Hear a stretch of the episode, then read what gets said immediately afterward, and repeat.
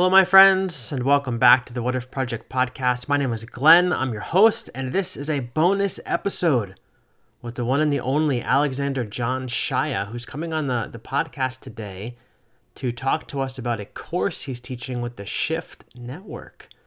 And uh, I'm excited about this course, and uh, I wanted to let you in on it because it's some really good stuff. Uh, I think revolutionary for Christianity and uh, I'm excited. I'm excited about the course and I'm excited to share it with you. And so I'm not going to give you any details. I'm going to let him do all of that uh, in just a moment. My book, my book, friends, released on Monday uh, on Amazon. It's called Rethinking Everything. And it's about my spiritual journey from the black and white world of evangelicalism to the great wide world of color that I find myself in today. You can find that on Amazon. Just search Glenn Siepert book. That seems to be the easiest way to bring it up. Uh, Glenn Siepert book. Uh, it's Siepert with a P, uh, just so you know, not with a B. Some people have searched it with a B, and it brings up Cards Against Humanity, which I I don't know, whatever. But uh, it's kind of funny that you, people search my name and they're like messaging me saying, "This is what comes up when I search your name." I'm like, well. Look with a P, not with a B, and hopefully it will show up. So, Glenn Siepert book, and it will pop up on Amazon. Uh, it's hardcover and soft cover. The hardcover is like a three to four week delivery because it's like a it's a beta thing for the the self publishing of Amazon, so it's not like available to everybody, and so it just takes longer for them to print it. But I looked this morning, and the uh, the soft cover is like you buy it today and it ships. T- you have it tomorrow if you have Prime. So uh, get on it, buy it. Uh, let me know what you think.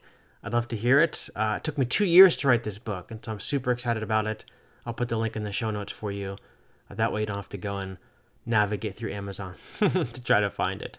Uh, special music today is for my friend Yung Citizen, Y U N G uh, Citizen. And I just found out he's a hip hop artist in Charlotte, North Carolina. He's doing a show uh, March 6th. He's going to be opening for CeeLo Green and uh, Goodie Mob. I mean, that's crazy. Like, he posted this thing today. CeeLo Green has 3 million listeners a month on Spotify. And he's opening for CeeLo. I mean, that's that's insane. Uh, download his stuff. It's on Spotify. It's on Apple Music. Uh, Yung Citizen Y U N G. Head over to his website. I'll put that in the link. Uh, put that in the show notes too. He's got some cool merch up there for his new, some of his new stuff he's producing. So really good stuff. Love him. He's a really good friend of mine. Uh, so support him. Download the stuff blast it from your speakers, share it with your friends. So, all that to say, my friends, let's roll the tape. A bonus episode with Alexander John Shaia. Enjoy. Wake up, get your morning started. Drinking daily coffee, got this money on my mind. Sun ain't always shining, but it's brighter days ahead. Ain't gonna get started, we can do what we wanna. Wake up, wake up, wake get your morning started. Oh. Drinking daily coffee, got this money on my mind sun ain't always shining, but it's brighter days ahead. Wake up, wake up, wake up. Got myself to see the big picture. You not alone, I'm right there with ya. Trust me, get up. Guess I gotta be more stricter. Keep my head up, getting more slicker. I know, yeah. Gotta move my feet, put into motion. I know that every door I walk up to is bound to open. Wish it Hello, friends, so and uh, welcome back to the podcast. This is a bonus episode, uh, an end of the week release, because really, what week is complete without some words of wisdom from our friend Alexander John Shaia. So, Alexander, welcome back, my friend. It's an honor to have this this time with you. Hey, it's great. Do I get to be your first guest now that you're in your 40s? You are. You are the first. yes. Welcome. To a new decade, right here, right yes. here, Welcome me into a new decade. Uh, I've heard good things about this decade. Am I? Is that true? Is it not true? My my 40s were fabulous, and I wish the same for you. All right. Well, I will. I will accept. You're ahead of me because I, I I got my doctorate in my 40s, and you're already a doctor. wow. Go. I did that in my 30s. Come on. Hey. Get on my level, Alexander. right. well, it's really good to have uh, you here. And uh, for our listeners, I brought Alexander on the show today because he's getting ready to teach a uh, virtual course, I guess we'll call it, with uh, the Shift Network. And it's starting on Tuesday, February 1st. And uh, as someone who is part of Alexander's team and kind of handles some of the social media stuff, I speak from firsthand knowledge that I think this is going to be this course is going to change the trajectory of people's lives. And so, Alexander, I wanted to bring you on the show today uh, to talk to us about it. So I figure I'm just going to kick the ball over to you. We'll keep it super laid back if you just want to open up and share with us a little bit about this course. Well, I'm, you know, we all know uh, what the work level t- to get to this point has been. Uh, it's been just a little. It's been bit. just a little. uh, you, you sent me that incredible Jim Carrey gift today that just I, I just I lost it. I was I needed to be on the floor laughing, and that did it. Um, this is going to be an important course because it's been quite a while that I've had the chance to directly teach. Uh, and it's been so wonderful for the last few years that it's been through the books and it's been through interviews, but I have not had a chance to take people over the whole paradigm shift um, that this course is giving, not just for the Gospels, but really it's a new lens on Christianity. Mm. And I'm excited to have this chance. We already know that people from all over the world are signing up for this class, and it's mm. like, wow. I mean, I, that's the, the new technology is to sit here and literally have people from Australia, New yeah. Zealand, uh, South America, the United States, Canada, the UK. It's like wow. Yeah. Um, yeah. Anyway, and and the course will be live, but also it will be recorded. But live, there's a chance in in every one of the sessions for uh, uh, in the moment Q and A. Mm. And I'm really looking forward to having that direct experience with with people on the course. Yeah. And what is the the title for the course? It's a little bit long. Yeah, yeah. Well, I'm just going to shorten it down to it's a uh, walk the mystical four part journey of transformation. And uh, this, I, I'm going to be teaching this map that is in and underneath Christianity uh, it's right at the core of the four Gospels. Uh, it is what I think early Christianity meant when they said that they were followers of the way. Hmm. It, the way wasn't just the beautiful presence of Jesus, but they actually understood that the way had a series of sequential steps in it that you go through over and over and over again in the process of wholeness, or you might even want to say holiness, mm. or being a deeper follower of, of Jesus the Christ. Yeah. And and this map, and I, I don't want to reduce this to a therapy session, but I think anyone who's involved in quote unquote the 12 steps knows that there's a map. Mm-hmm. Well, where did those 12 steps come from? They actually, if you know the origins of that movement, uh, it came, all the people who were the initial founders were Christian, and it came out of their deep Christian spirituality. They recovered something that was part of, of our early tradition. And, and I'm adding to that by showing it actually was the thread that led those first of our ancestors to choose four texts and to know exactly the sequence to have them in so that um, I know many people today are questioning why did we end up with these four texts, and you know some people are like, was it, you know, ten white guys sitting on the veranda sipping a gin and trading these things like baseball cards? Right. No, no, no, no, no, no. I understand the question really because I was there. Yeah. But then I discovered that early Christianity received from our Hebrew mothers and fathers. Mm-hmm their understanding that the journey with God had four parts to it. Mm. And these four parts were such a fundamental practice in the Jewish tradition mm. that, it, that we assume that. It's like to be a follower of Jesus, we didn't need to redo the map that we already knew. We needed to add in the presence and the teachings and the life, death, and resurrection of Jesus the Christ but we already had the map. Yeah. And what's so exciting and a little bit frustrating for me today is people don't know the map. Yeah. Um, Yeah. and and what happens to us when we don't have a map? A lot of what I see today, we get discouraged. Um, we think, are we on the path or off the path, or or we despair and we stop the journey, um, or we exhaust ourselves wondering when we're going to get to the destination. Uh, the map is not the full part of the practice. We still have to walk it, but boy, is it a help.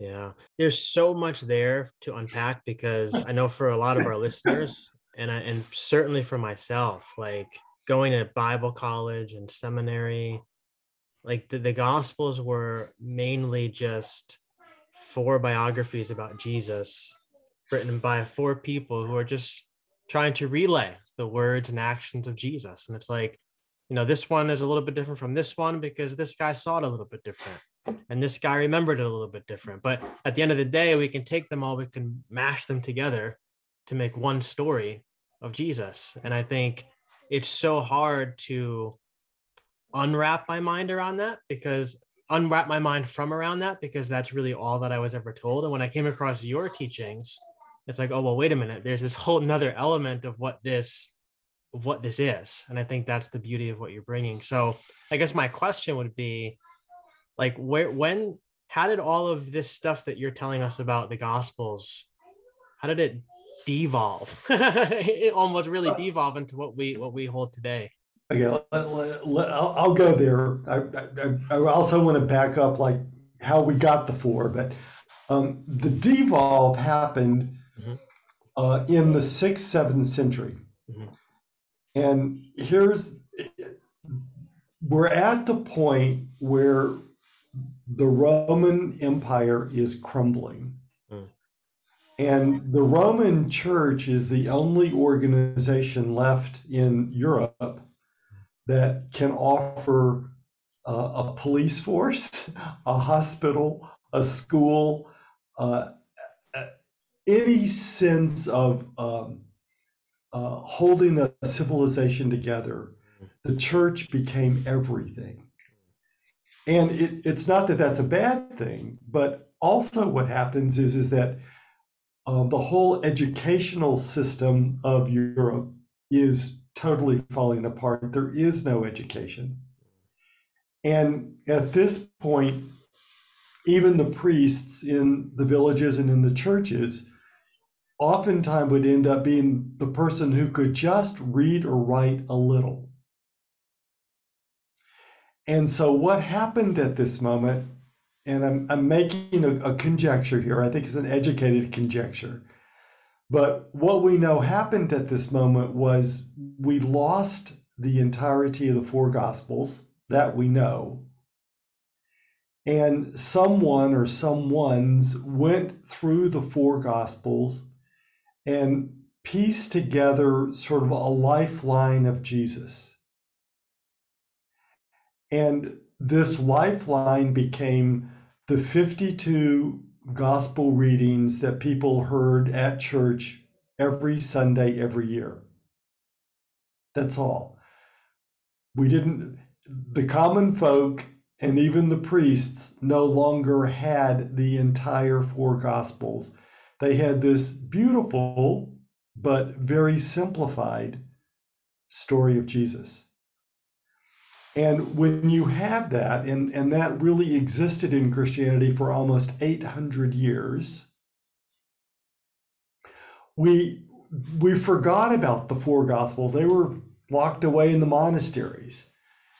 And uh, the, the, the monasteries had them, but you and I in, in our local churches didn't have them. All we had was the simplified story of Jesus then along comes Martin Luther and, and, and, and Calvin, and they restored the fullness of the four texts to us.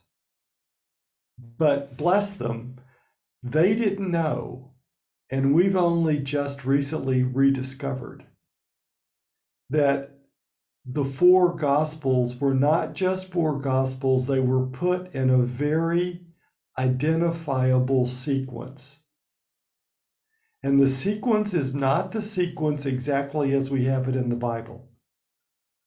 And so, up until the seventh century, I would say that people looked at the gospel as having four sequential chapters. They understood that these four texts formed a larger story by the sequence that they were placed in.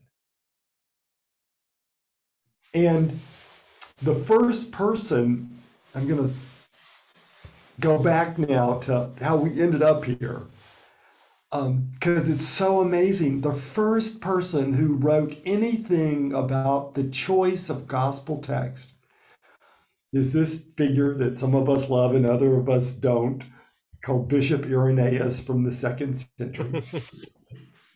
love hate relationship with him. yeah, I, I, I, must admit that I, I, I think he's gotten a really bad rap, but you know, um, I, I'm I'm the heretic on that side on this. Right. Uh, but Irenaeus said something that I found so profound but so puzzling. Mm. He lays out this treatise about the choice of gospel texts, and his first principle is there must be four texts. Mm. The first principle is not we're going to gather together all the true stories of Jesus. I, and I don't in any way want to say that the four texts are not true stories of Jesus, but it's like if we were gathering together the true stories of Jesus, there would be more than just these four. Yeah, yeah, yeah. It's true. Because I, I really believe that a lot of the stories in the other gospels and in the Gnostic texts, etc., are true stories. Hmm. Why did he say four? He doesn't even go to the point in naming which four. He states this principle that the gospel, and he says singular, must have four accounts. And then he has this long poetic section where he talks about the four rivers coming out of the Garden of Eden. And he talks about the four compass points mm-hmm. and the four winds and, and the four this and the four that, and on and on and on about this number four. But he doesn't tell us what I think is the main thread. Mm.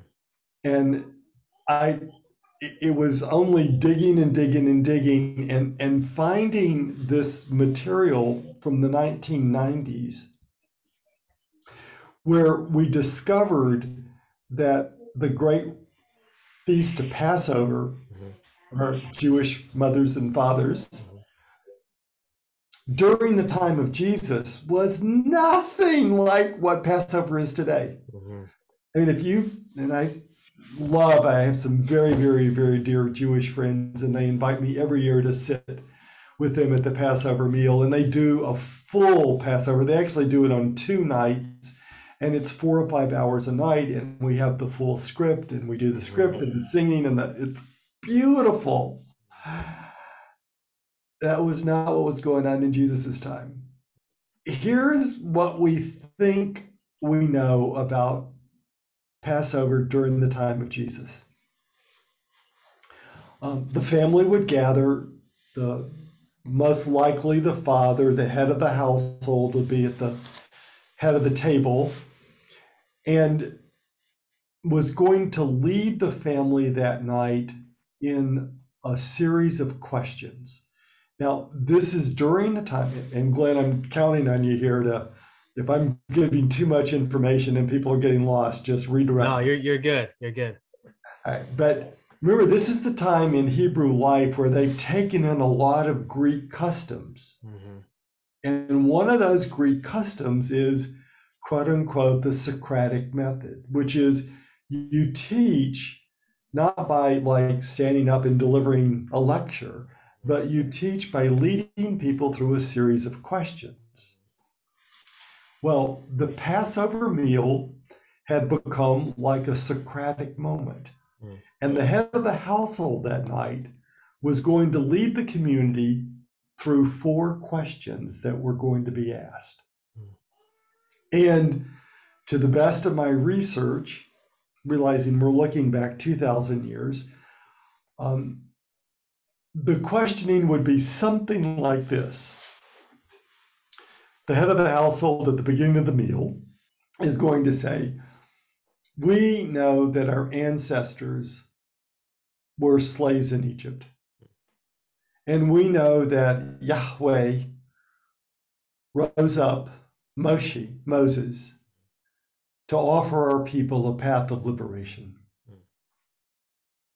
That's the historical anchor to the question. But now comes the question where tonight in your life do you feel you're locked down like a slave, paralyzed by fear, your heart strangled, not even able to hope,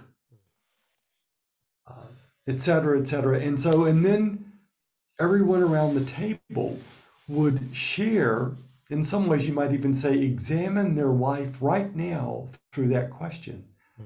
This is so interesting because we think of Passover as the recitation of a beautiful historical moment, and not in Jesus' time. Hmm. It's really a historical moment that we're going to make present in our lives right now by recognizing that we're not in Egypt, but there's a place in us right now that's enslaved to some fear, maybe some form of an addiction, or some place we do not feel free. Talk, talk, talk around the table. Then later in the meal, and also in Jesus' time, there were very there was uh, the meal was very simple. Yes, there was lamb. We're not sure if there was much anything else beside lamb and cups of wine. So later in the meal, the head of the household is going to ask the second question. We know that those of our ancestors who made the choice to go with Moshe, Moses, out into the wilderness, went to a place where they wandered for 40 years. And many died in that wilderness. Mm. Where tonight in your life do you feel that you are wandering and perhaps in a death like moment? Mm. Is it an emotional death? Is it a financial death? Is it a spiritual death? What in this moment is like death for you? And is it perhaps a death of something in you that needs to die? Talk, talk, talk around the table. Now we move much later in the evening and comes the third question. We know that eventually our ancestors, led by Ahran, crossed the Jordan and stood for the first time in the promised land. And they knew the promise was true. Where in your life tonight are you hearing God's voice? And you had that first whisper that the promise is true. Talk, talk, talk around the table. Now, before I do the fourth question, what I'm loving about this is the way that the story was told was not first you're a slave, then you go to the wilderness, then you hear the promise. No, it's all happening together in the same moment. There's a part of you right now that's locked in slavery, and there's a part of you right now that's hearing the whisper that the promise is true. So then at the end of the evening would come the fourth and final question and we know that with this question, the head of the household will, t- will take the last cup of wine. And we also know that this last cup of wine was called the cup of Elijah.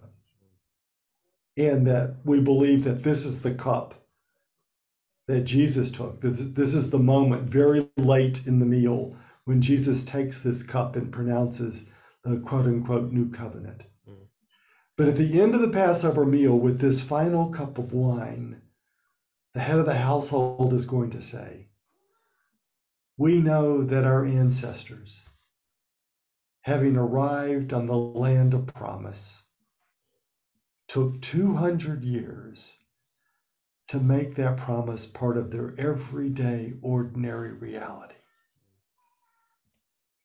As we leave Passover tonight, what actions are you committing yourself to for yourself, for your family, for your community, for your nation, for the world? What actions are you committing yourself to for this year ahead so that next year we might be in Jerusalem, mm. Which is their image of paradise? Yeah.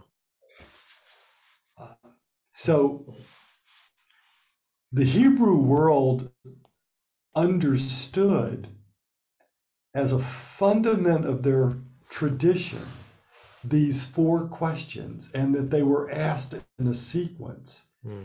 and that the questions form a map for our journey with God over and over and over and over again. Our life is always cycling through these four questions with God.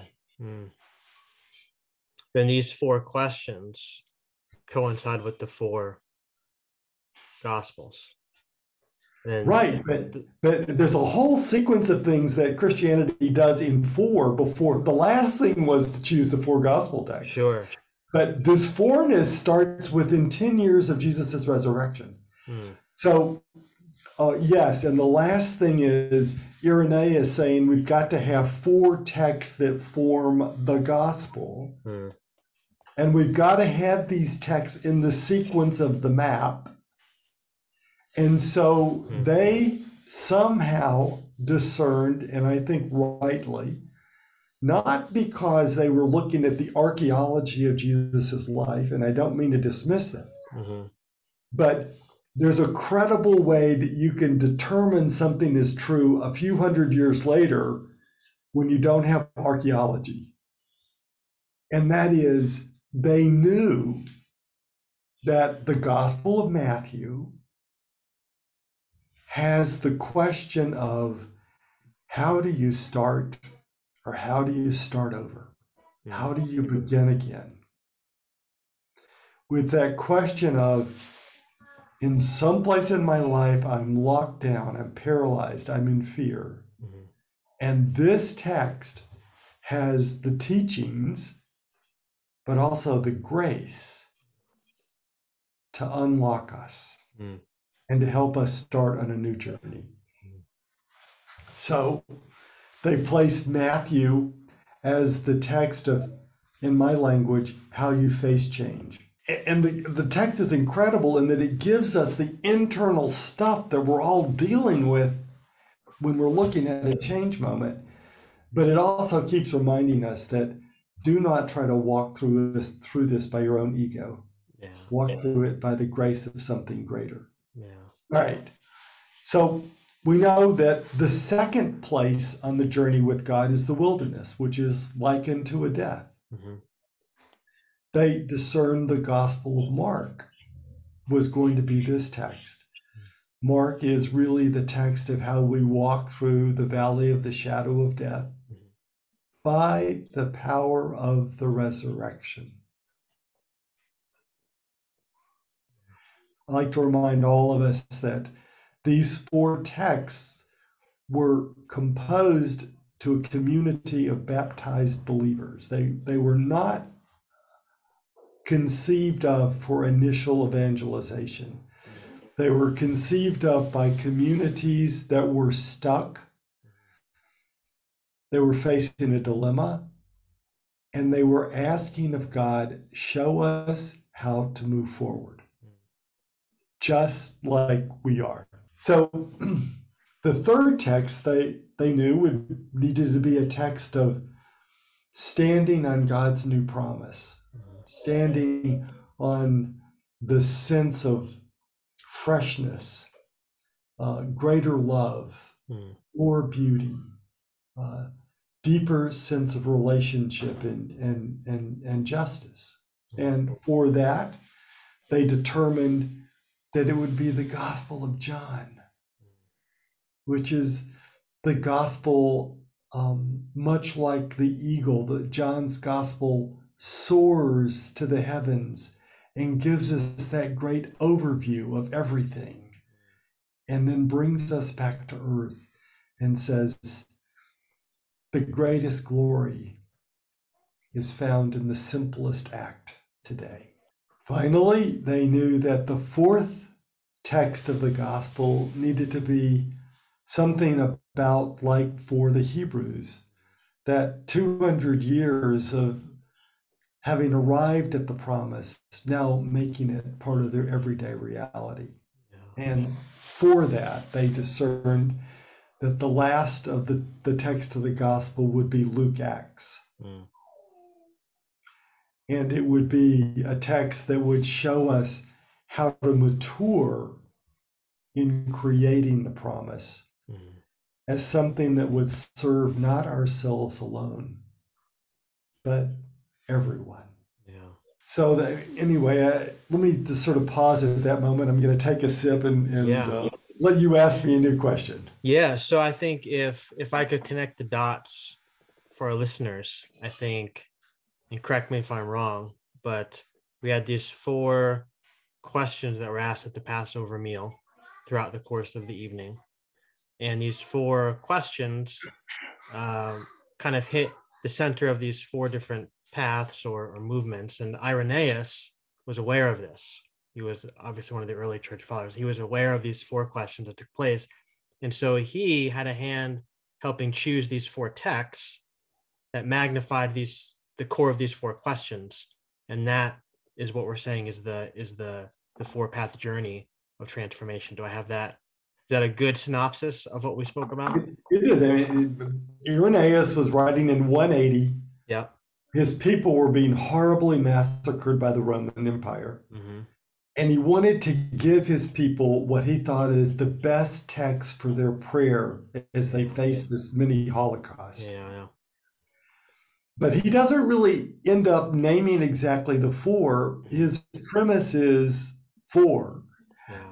And what I find so odd is it's very rare when a Christian will say something and there's not a pushback. Mm-hmm. it was like when he said four, it was sort of like he was naming what everybody already believed. Yeah. It's like, of course. Of course, of course. Yeah. yeah. Yeah. I think that's a good point that you brought up earlier, too, that nowhere does he say we need to pick, you know, the four biographies, or nowhere does he say we have to pick the, you know, the four, we have to pick all the truths of, you know, Jesus, all the different true stories or whatever. But like that's not anywhere found, but yet that's how so many of us have come to understand the gospel. So I think that this is a really, uh, really, really important thing. So I guess, sorry, my daughter's oh. playing Uno upstairs, and oh, she's, oh gosh, she's Bring victorious. She's victorious. so she's that's victorious. I think, so. I think so. but uh, so I guess that that's a good omen. Yeah. So with that, with that background kind of in mind for the course, um, what do you envision people taking away from this course? So they go through this course. It's seven weeks, right? Seven weeks. Well, it's seven sessions. Seven sessions. There, there's actually weeks. one. There's actually one week where where we have two sessions, um, but also people get the recording, so you yeah. don't have to take the course live. Right. And I, I got to tell you, getting the recordings and all the handouts and everything that you're going to get is worth the price of the course and you can take it whenever you have time in your life to take it and go back and listen to it again yes, again and yes. again to take yes. some notes the, the recordings are not going away right right right so somebody takes this course what is what is your vision for what they're going to take away from this course like why should i invest my time uh, and my my finances in this course like what is it going to do for me and how is it going to help me impact the world and the lives around me so I'm going to go back to a piece that I, I sort of started with, and I mm-hmm. really think when we have a map. Uh, especially in the painful days that we're in right now, um, there's a place on this journey mm-hmm. the second path, that text that we call Mark, utterly chaotic, utterly a sense of up is down and down is up, and I don't know which way to go, and how the hell are we ever going to get out of this place? And I wish I had better news except to say that that's actually part of the journey yeah. is going into that place with God. Don't go into that place alone. Mm-hmm. Go into that place with God. And God is going to lead you through that step by step to some new life that you could never imagine. And one of my messages to all of us on the planet right now you think this is the end? Well, let me tell you, the map says this is the beginning. And, and, and when you know the map and you know how true it is in your own life, you can you can see out to the life on the planet right now. There's so much death all around us. But this is not the death of ending. Yeah. This is the pain of new birth. Yeah. Anyway, yeah. so I want people, first of all, to come through this course with more hope. Yeah. And then for some of us, I'm hoping that that hope is also becoming kind of an anchor in a rest and a knowing.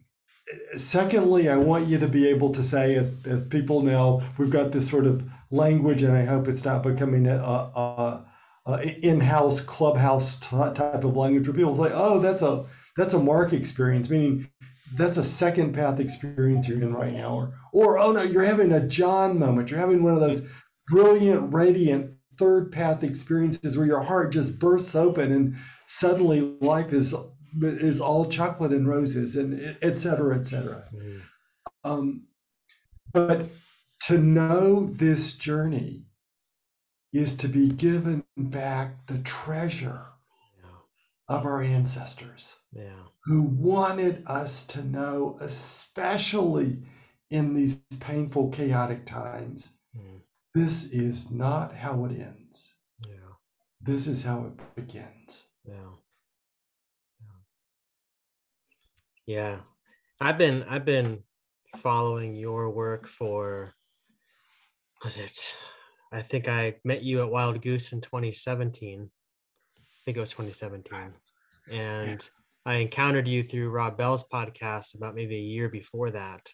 And so I've been, I picked up your, you know, book and everything. And I could say for me, I think your work has really helped me, like you said, understand that path, understand this journey. So understand the the different paths in the journey, be able to identify where I'm at. It feels sometimes like there's a lot of time in Matthew and Mark, which is kind of the the entrance into the into the change, then the storm, all that kind of stuff. But the, to have that hope, like you said, that this is not the end of the story. There's more. There's more paths to go in the journey. But it's helped me to appreciate, I think, more so the the joys of my life, but also to, I think, allow the difficult times to to deepen who I am, to deepen my faith, um, and to deepen my my ability to see things in the storm that I didn't see before because before it was just all about getting through the storm getting to the end of the storm, but not really appreciating what that storm is in so many ways doing to me on the inside. I think that reading the gospels through these different lenses while I'm in these different seasons has been so helpful for me and so eye-opening for me. And it's done so much for my faith. And so I can't encourage our listeners enough coming from someone who has really tried to dig into this work and had really tried to unwrap my mind from around the things that used to be wrapped around to see things differently it's it's a game changer so. So can i add one more piece? I, I would feel people it's i think it's a missing link. Alexander you can add whatever you'd like. You are well, alexander just, john Shaia. You know it, it was like did you just pull these questions out of thin air for the gospels? And it's like oh no. Um, looking at what we now think we know, always with a bit of humility, and you're never totally sure when you're looking at 2,000 years ago. Um, what's going on in the community of Antioch when the Gospel of Matthew is composed? What's going on in the community of Rome when the Gospel of Mark is composed, what's going on in the community in Ephesus when the Gospel of John is composed, etc. The questions in these texts are anchored because each one of the four communities was in an utter dilemma. And they they were literally praying, Jesus, show us how to go forward. Mm-hmm. And the evangelist, the author, whoever it was, led by the Spirit, I totally believe, composed a story that looks like the life of Jesus and it's got the life of Jesus in it, but it's told in a very particular way because it wants to not tell the story of Jesus, it wants to tell the story of Jesus around this question. For instance, and I'm just going to give you one gospel as an example. For instance, the Gospel of Matthew. Matthew was written to the Jewish Christian community in Antioch in the days right after the destruction of the temple and the massacre of the Jewish priesthood and the, and the destruction of the city of Jerusalem. Many Jews felt this was the apocalypse. And they felt that without the priests and without the temple, they had no access to God. And the Gospel of Matthew is you think this moment is an end moment. This moment is a beginning moment. And it begins step by step through the stories to raise up how we feel and think. We feel annihilated, we feel despair. We're standing with the ash of the temple on us. We're standing with these feelings that yesterday was so golden and oh, if we could just go back. And we're standing with these feelings like, did I do something to bring this on? What if, coulda, shoulda? Or we're standing with this feeling like, look, this is all so big. I'm just going to go enjoy myself today and forget everything else. Mm-hmm. All of that's in the text, and it's all so usual human. Yeah.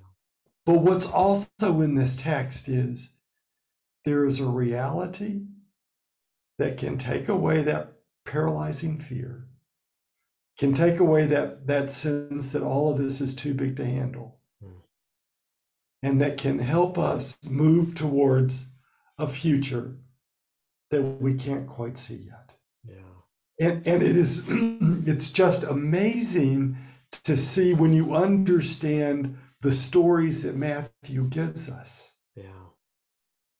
How this story that we all know because it's going on in our own lives is happening. Yeah you know, we're all Joseph, who's tried to be a good enough person, mm-hmm. an honorable enough person, and this calamity falls him that he discovers his to be wife is pregnant, which in those days meant he must divorce her because to not divorce her would bring shame on his parents. And his first obligation as a Jewish son was never to bring shame on his family. He's caught in the dilemma of hearing God say to him, There's a wider world I want you to live. Yeah. And feeling that yesterday is saying to him, You have no authority to take this step for yourself. Mm. Yeah. In some ways, that's almost how all of our spiritual journeys begin. Yeah. What you think is the end is the beginning. I like that. Yeah, it's so good. Alexander, we are uh, just about just about. I could talk to you all day. I have so many more questions. Uh, but the good news is that you have this course. It's going to be seven sessions, so there's plenty, plenty more that people can pick up from. But do you want to send any say any last moment uh, invitation to our listeners to sign up coming right from the heart of the teacher himself? Well, I mean, literally out of the seven sessions, the first session is getting ready for it, and the last session is a wrap up. But all yep. the rest of the sessions in between, uh-huh. we'll be looking at one gospel and we'll be opening it up as a life question that's going on in our lives right now. And we'll be looking at texts and, and characters in that gospel that help us answer the practice. How do we face this moment? Yeah. So, if you would love to discover an entirely new way to experience the Gospels, and I can truly say that until for some blessed reason I started teaching this when it came to me 25 years ago. Mm. The last time this information about the Gospels was taught was the seventh century. We have not heard this in 1400 years. And I believe it's come back to us today because we need it. Yep. Join me. Yeah. I will be there. I'll put the links uh, for people in the show notes. If you are interested in signing up for the course, uh, the link will be in the show notes to the Shift Network. We can go there and you can sign up. So, hi, Alexander. This has been incredible. Uh, thank you so much for your work and thank you. You've made a profound impact on my life, and I can't thank you enough. So, thanks for taking the time to drop by here and share it with us. Glenn, it, it's my honor. And I'm doing this because of your little girl upstairs and my great nephew and my great niece. Um, I want tomorrow to be so much more radiant than today. Yeah, and you are doing that, my friend. Thanks. All right, talk to you soon. Oh. Wish I had a mansion. Wish I was dressed something fancy. Uh, wish I on a pot on go with the rainbow by the Tom Clancy. Uh, Wishing I had no debt. Maybe then I can't flex. Go ahead and run, I'ma check. Wish I had no Uncle Sam's beating on my chest. Wishing for my people. Uh, wish I had more better leaders. Have enough to make our own land. Name our own beach and we bring our own sand. Where we live is so bland. So much we're high on demand. Tiptoe around through high lows. Feel like James Brown, love we go ahead and dance. Let me talk. At the end of the day, we know who's at a fault. We got our hands up, ready for a box. Undisputed got their own lock. Champion. Go ahead, call the ambulance. So we said our own ambience. Dub TTG, train to go. Let's talk, no rambling. Wishing I had something foreign, wishing I had something foreign. Knowing that I can afford it, knowing that I can afford it. It's real love, it's real love, but I just ignore it. It's all love, it's all love, but I just ignore it. Wishing I had something foreign, wishing I had something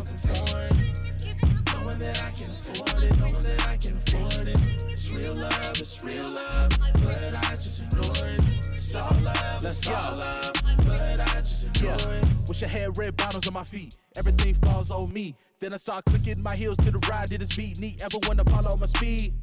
Let's close those more keys. Hey. Carolina Rose on freeze. Hey. Wishing I could fly to the keys. Hey. That will be more free. Something in my mind hit the dough. Put on my fresh fit. Uh. Turn Sir Charles, let's go. We about to go and get it. Uh, let me talk. At the end of the day, we know who's at the fault. We got our hands up, ready for a box. Undisputed, got their own lot. Champions. Wishing I had something foreign. Wishing I had something foreign. Knowing that I can afford it. Knowing that I can afford it. It's real love. It's real love. But I just ignore it. It's all love. It's all love. But I just ignore it. Wishing I had something foreign, wishing I had something foreign. Knowing that I can afford it, knowing that I can afford it. It's real love, it's real love, but I just ignore it. It's all love, it's all love, but I just ignore it.